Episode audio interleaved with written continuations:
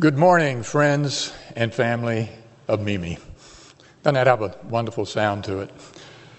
My name is Doug Orr, and I was a friend of Mimi's for over a quarter of a century. And as I look out among you, so many familiar faces, uh, I suspect that in your households, like ours, over the last number of days, there have been Mimi stories and remembrances. And you know something? If we retreated to the fellowship hall and circled the chairs and started telling stories and reminiscences about Mimi, we'd probably finish sometime Thursday. Uh, what a remarkable individual who entered our lives. Uh, I knew Mimi primarily because I served as president of Warren Wilson College from 1991 to 2006. And in the 1980s, Mimi was invited to join the Board of Trustees by the past and late President Ben Holden, who many of you remember, and Jamie Clarke, former United States Congressman. In 1991, when I was appointed, uh, Darcy and I prepared to come to Asheville as our new home, but before then, we were invited by Bill and Mimi uh, to come to their home for dinner. Uh, and for the first time, but not the only time, we were subject to that great hospitality uh, at Frith by Bill and Mimi. There would be many others, of course. Many of you experienced that. Sometimes quiet dinners, just the four of us, special occasions. Uh, the stag luncheons at Christmas for you stags in the audience, the men who would get together and have a gourmet luncheon.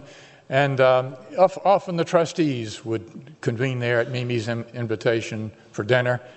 And I'll never forget that Bill often would invite a bagpiper to process us in while Bill recited a poem and a blessing in Latin. An unusual juxtaposition of the bagpipes and a Latin blessing, but that, that was our friend, friend Bill.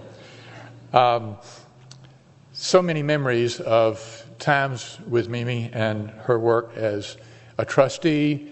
Her leadership talent was quickly uh, acknowledged, and she became chair of the board from 1998 to 2003 after having served as co chair of the Centennial Campaign, highly successful uh, and celebrated at the Deer Park uh, in 1998.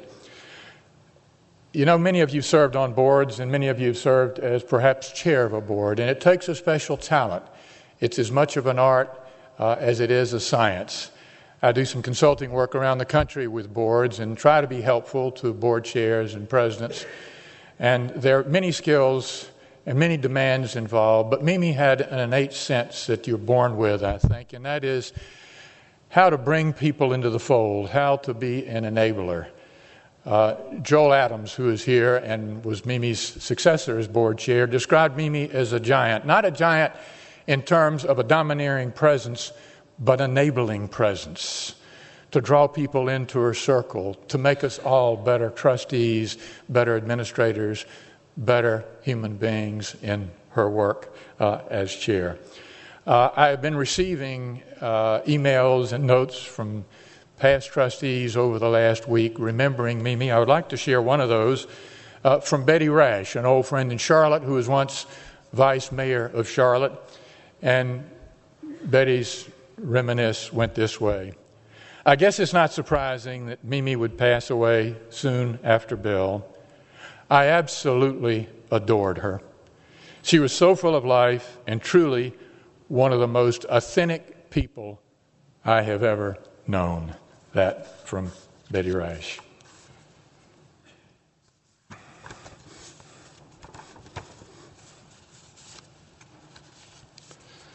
Mimi, as you know, uh, adopted many, many causes. In fact, it's just mind boggling to read back and all the boards and causes she served with, be it education, be it the arts, uh, be it the environment, uh, health, the homeless, whatever those causes might be. And as we know today, so often causes draw us into politics, and politics more than ever divides us, unfortunately, in our country. But Mimi would never let that happen with her civility and her ability to draw people into her circle.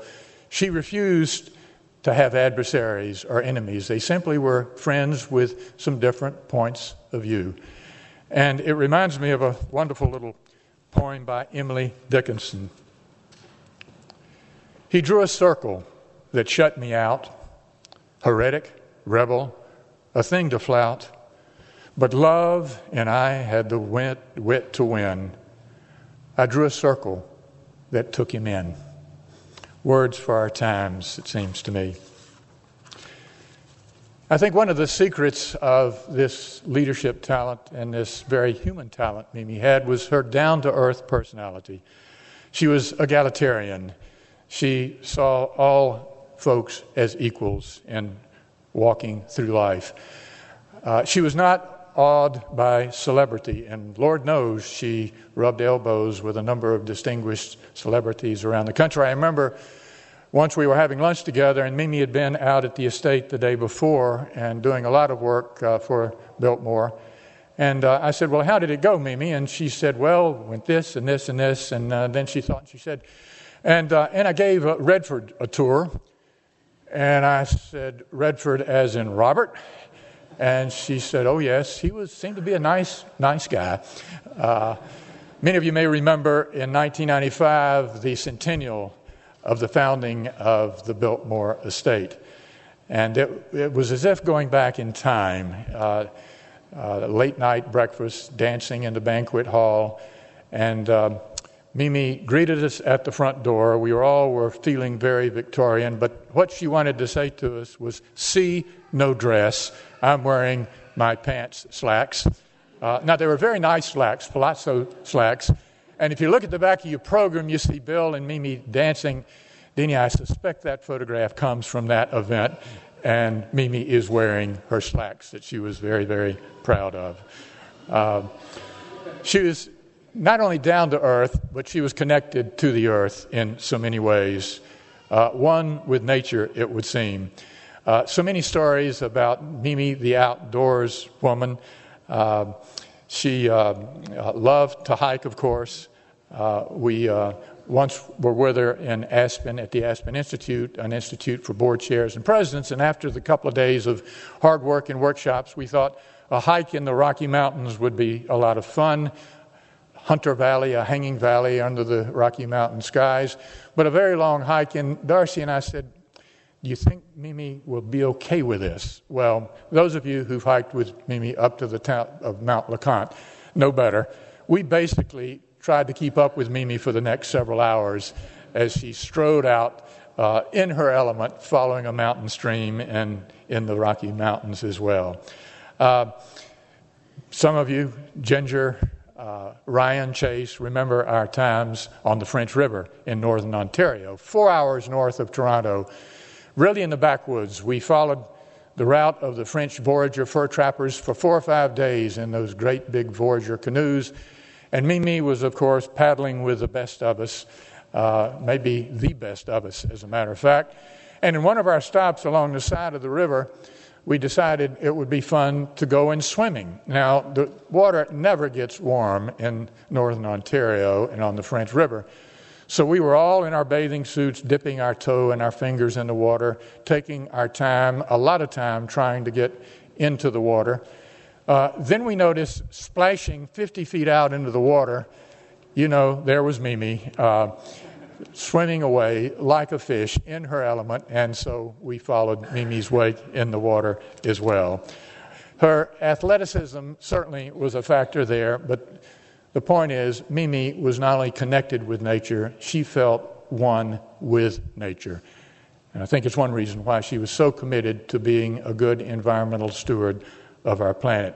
I won't ask for a show of hands, but I suspect there are a lot of French broads out there, members of the French Broad Garden Club. She loved you. She loved that work. She loved the Greens Market that's taking place uh, as we speak the next few weeks leading up to Christmas. And of course, she was honored with the Garden Clubs of America Conservation Award uh, back in, uh, think, about 1990, uh, no, about 2007, I believe it was. I want to say just a word to uh, uh, Bill and Deanie uh, and Chuck and Ginger. Uh, Mimi was so proud of the fact that you carried on the great work and vision of the Biltmore Estate. She was equally proud of your parenting. And the grandkids that you gave her. And of course, what is legendary now are travels with Mimi. Individually, she would take one of her grandkids on a travel somewhere in the world. And when I first heard of that, before we had grandkids, I said, We're going to do that with our grandkids. Now, we've not been to the Galapagos, but we have made travels for that one on one time, travels with Mimi that you'll hear about, I'm sure, uh, from, from Chase. Um, in many ways, Mimi's was a life journey of the heart. Uh, do you remember the little red Honda that she would blitz around town in, jump in, and a moment's notice would visit a friend in the hospital or take food for dinner or whatever the cause may be? She did that endlessly with Board of Trustees members, but I suspect she did it with every one of the boards and every one of the friends she had, calling on them, comforting them, and uh, conserving gasoline, but not conserving humanity and love as she made those rounds in the little red Honda we'll never forget. Um, a journey of the heart. And so I return once again to the words of Emily Dickinson, the poem Not in Vain. If I can stop one heart from breaking, I shall not have lived in vain.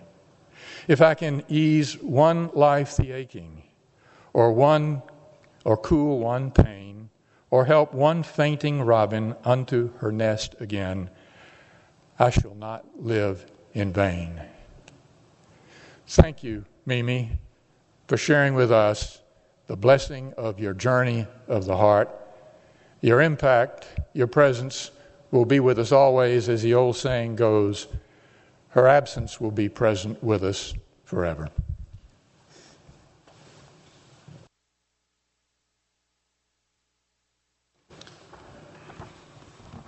Thank you all for being here today. I'm Chase Pickering, one of Mimi's five grandchildren. As I began pulling together my remarks for today, my wife Clary suggested that I read an excerpt from my unpublished book called Travels with Mimi.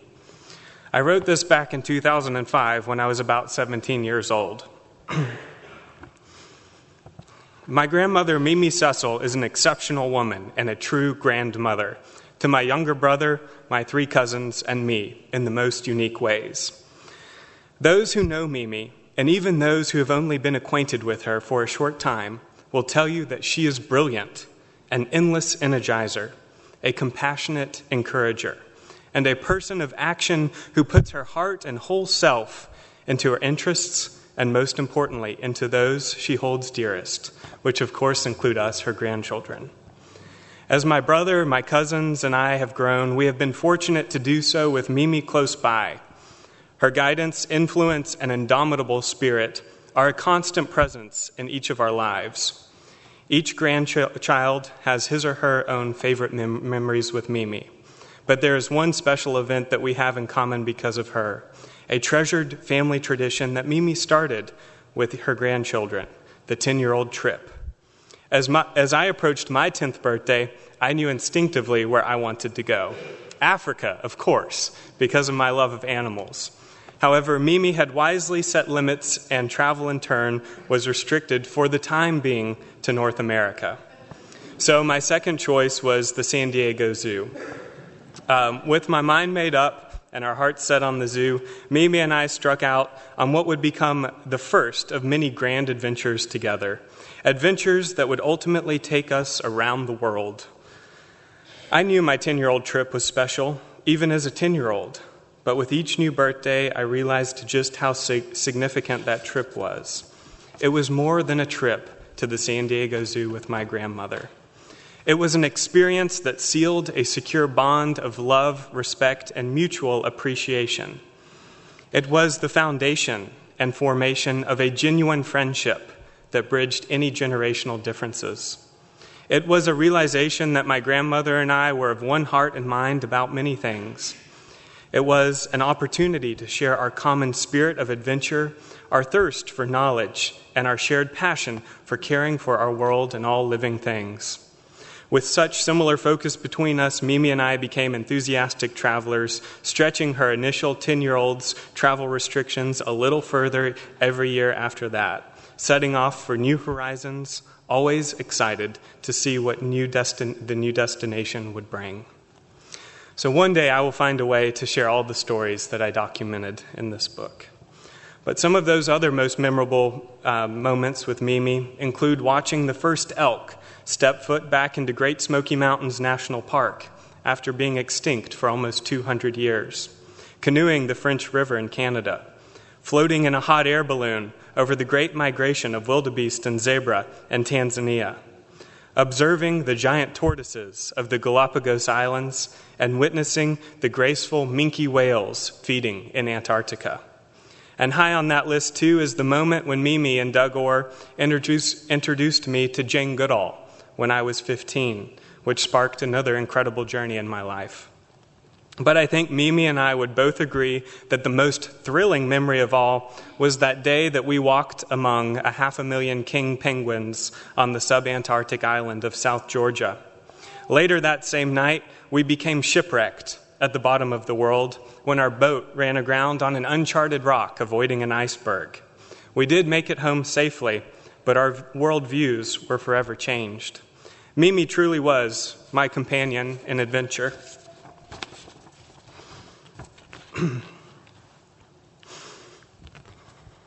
These trips had a profound impact on my own identity and purpose in life. These travels opened my eyes to the beauty of our planet and also showed me firsthand the many pressing issues facing these ecosystems and the species that call them home. That is what inspired me early on to follow in Mimi's footsteps, to give back generously. Her compassion towards other people, animals, and the environment was demonstrated by her genuine commitment to so many nonprofits. She gave her time, money, intellect to move us beyond the status quo, always seeking the right solution and never afraid to share straight up her own opinion with the crowd. Mimi was an extraordinary force for doing good. As you can see, Mimi was my grandmother, friend, mentor, and hero, all wrapped into one, and we're all so lucky and blessed to have known her. Mimi undoubtedly used the gift of her life to make the world a better place and inspired all of us here to do the same. For that, we shall be eternally grateful to our Mimi.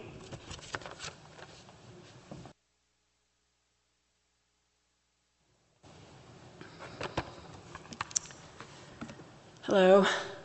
Um, I just want to say how proud and glad I am to see you all here today to honor our mother. Um, you've been such, all of you have been so supportive of our family these last few weeks, and we're just very grateful for your presence here today.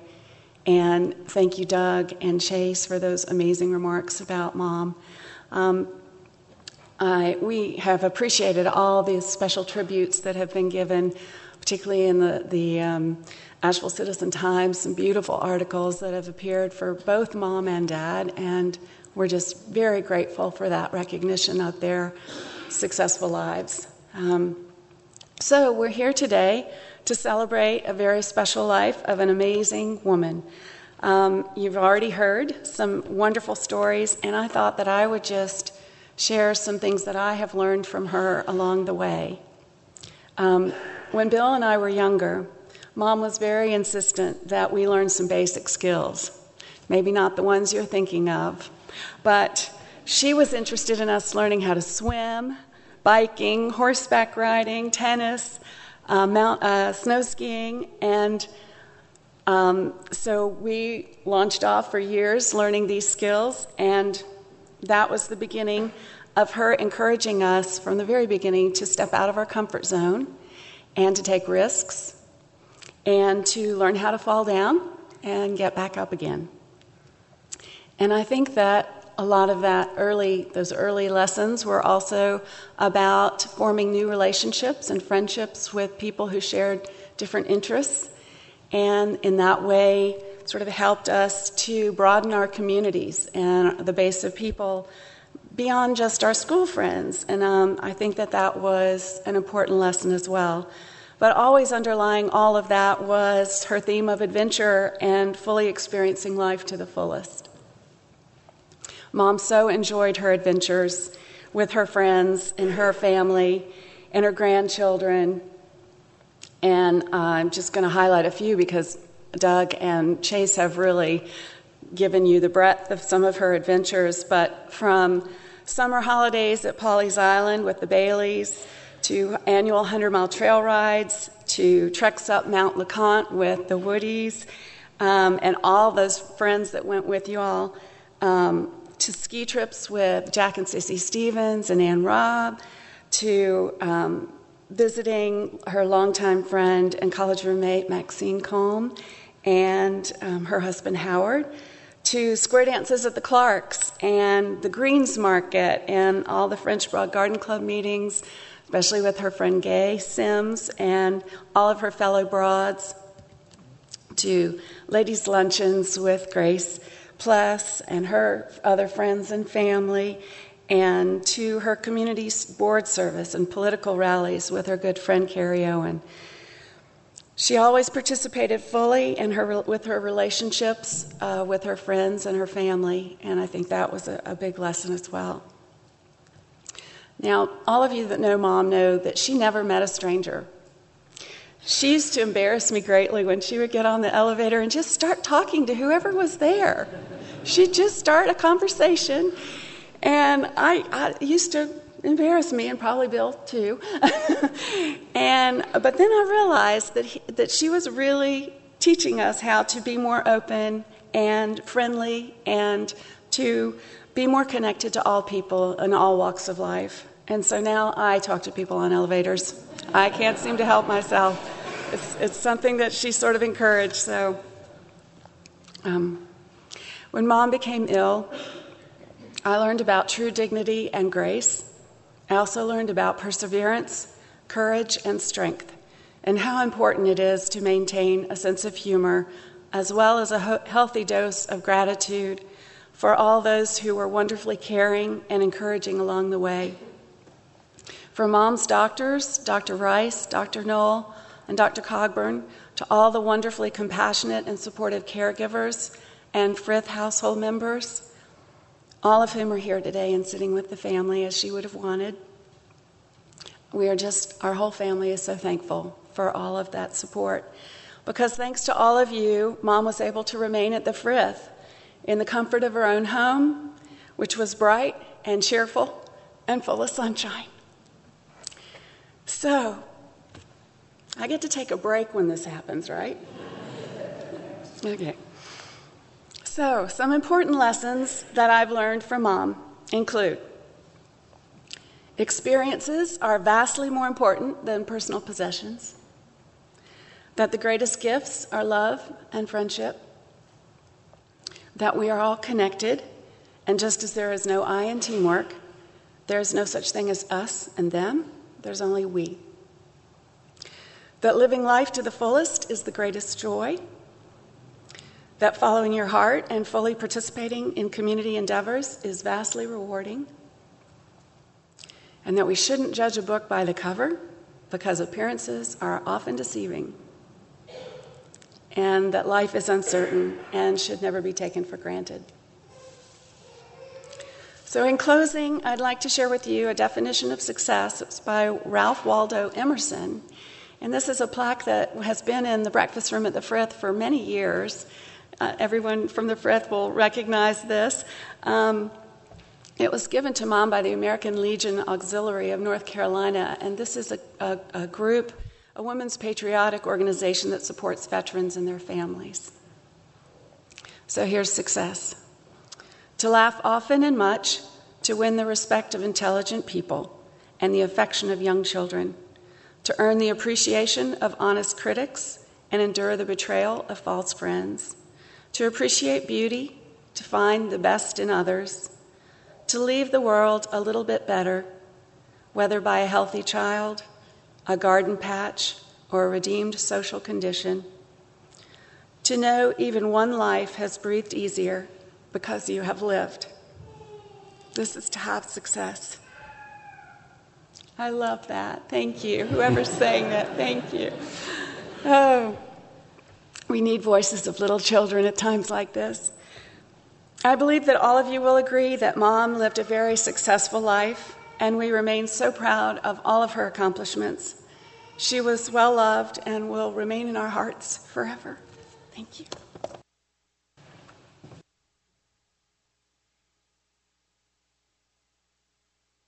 The object of pilgrimage is not rest and recreation. To set out on a pilgrimage is to throw down a challenge to everyday life. Huston Smith. Mimi Cecil saw life as pilgrimage. It was about throwing down challenges to herself, to the world, to those around her, and you don't throw down challenges unless you believe the things you're asking to be challenged have some inherent capability to respond. I mean, if you did, that would be pretty rude, actually. But she loved the challenge because it spoke to her about what was in herself, what she had yet to learn and see. Because she believed the same for all of us, that the challenge would pull out of something out of us that we hadn't learned or seen or experienced yet. To throw down a challenge is to live from a place of humility and vulnerability. It's to live in a state of ceaseless awe. It's to live in a place of continual self examination. When you don't go to Antarctica and the Galapagos and swim in water colder than God intended it to be, if you think you know everything, but to have a new adventure that would push you beyond yourself, push us beyond ourselves. You do it because you believe in self examination and learning. What do I not know yet? What do we not know yet? What have we not experienced about one another yet? And what will give us the space to do so? Because Mimi understood that deepening relationships with each other, with ourselves, with penguins, with the soil, with the water, made all of us more human. There's this wonderful coincidence today as we stand here in this space. In the parish hall, the building that runs parallel here, if you were to step into it, you would find about a dozen beds, some tables where meals are shared, and it's there because of people like Mimi Cecil. If you live in Asheville, you may have seen a news report last week in the paper about Homeward Bound's program, Room in the Inn. It's what Mimi's about. It's what this community's about. It's saying, how do we understand what we as a community have and live together with it? It's saying, how do we recognize that there are women who are in transition in their lives from a place of being without homes to a home? And how do all of us gather in relationship and share the gifts we have? Homeward Bound, that has the gifts and skills of working with people in transition. Gathering churches across the city to come together and provide for a week at a time places for women to sleep in safety, to share meals, not some kind of a food line, not saying anything bad about food lines, but here, when you have meals together, the people that cook and the people who are spending the night and the women all sit around a common table with not paper napkins, but cloth napkins and talk about how was your day and share stories. Because it's not at room in the inn about who has and who doesn't. It's recognizing that as a city, we're a community and we're called to be in relationship. That's why Mimi was so passionate about Homeward Bound. Because it was about saying, we're already a community. Now, how do we realize that? And how do we live into it? It wasn't because she simply thought, I've got something to give. It was because, once again, Mimi Cecil knew her life would be different because of being in relationship with the people who came there. About community. It's also why she threw herself into education in so many levels. Because along with her good friend and, and so many of you, but good friend Carrie Owen, she understood that education was beyond politics. That good, solid education for everybody at every level once again made us all more human. That's beyond differences. In the Episcopal baptismal service, we pray that those being confirmed would be filled with awe and wonder in all of God's works. All of you experienced that with Mimi. You heard it in the stories today awe and wondered. She understood that relationship with the planet would stir that up. There was a, a, story about her that Bill recalled recently when she was on the board of the Environmental Defense Fund. And the board members had been at a McDonald's and saw the styrofoam back in those days and went to McDonald's and said, We would like to challenge you to get rid of the styrofoam for your sake as well as the planet's. And in fact, we're so committed to doing so that we have brought our own engineers who will study your process line system to figure out how that can be done. We would love to see would it be possible to reduce by 25% the amount of stuff, of packaging? And as Bill recalled, uh, at first there was some resistance, but they said, You're willing to do the work, to do the study for us? Doug talked about the polarization in the world right now. What if we approached each other more like that? We wonder if we can't do this differently, and here's what we're willing to invest in it. Not just, you know, not only are you not a good American, but God doesn't like you either. You know, that's it, you know. And I got scripture to prove it, sisters and brothers. Beware, preachers with Bibles. Prove anything we want, doggone it. But that wasn't their approach. They said, We're wondering about it. And we wonder how that would work for you. And so they did the study, and for the first couple years, saved about 25%, hit their goal. But the engineers at McDonald's got so energized by it that they started examining other parts of their supply line, from the farm to what you got on your table at the counter, and they reduced it by 50% because a group wondered, had imagination, and cared enough to be in relationship, not just to critique. Bill also talked about how, needless to say, they made a lot more profit by not using up all that stuff.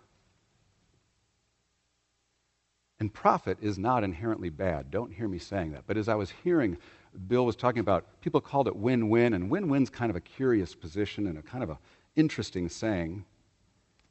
And I agree with you, Bill, because really, when you think about win win, what it probably is more about is like self examination, self examination, and vulnerability, vulnerability, and willingness to examine ourselves and each other. And typically, what we call win win doesn't really happen unless both sides are laying down something and being vulnerable. And so, Mimi, Mimi I could hear, uh, we talked about profit, and I could also see if this doesn't feel like her voice. Why would we call, I'm wondering, why would we call something a profit when its production has cost people in the planet? Could you hear Mimi saying that? Why do you call it profit if it creates loss? But she wouldn't say it with some kind of vindictiveness or political edge. She'd say it to make us go, wow, what does that mean? What does it mean to live like that? Throw down a challenge. Let's go on the pilgrimage and see where it takes us. How does this create life for all of us? And she approached McDonald's like she approached gorillas, and she approached penguins like she approached us. How does this create life for all of us? And as all, several people have already mentioned, she did have a great sense of humor, but also had wisdom.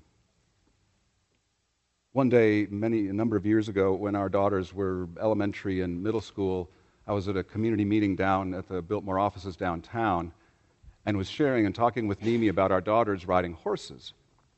And she said, It's really good for young girls to ride horses. And I said, I know. I said, I'm just blown away when I look at them working with these animals that are at least three or four times larger than them, and they're not scared. And the care and all that they're doing in that. It's just, yeah, it's really, it's really great for them. And she said, That's really good, but there's something much more important. And I said, Well, what is that? She said, The thing is, they fall in love with the horses, and they don't need to fall in love with boys till much later. Amen? Amen. That's right. Come on, Episcopalians, say something here. Yeah, I went home to Becky and said, We're doubling down on the horses. Let's go. Because Mimi understood that finally it is about love. It's about love of the creation. It's about love of what's behind the creation. It's about loving neighbors as selves, loving the planet as ourselves. I lift up my eyes to the hills, Grace read. Why? Because it grounds us. Because when we look at those hills, we realize this beautiful paradox that we're part of something that is so much larger than we will ever be, and it in no way diminishes us. We lift up our eyes to the hills because the hills remind us that we are in relationship with something much larger than ourselves. With the gorillas, the penguins, the trout, the dirt, each other. Mimi understood that life is pilgrimage. Life's about love and relationships. It's about awe and challenge. It's about self examination and what brings life to all of us. Amen.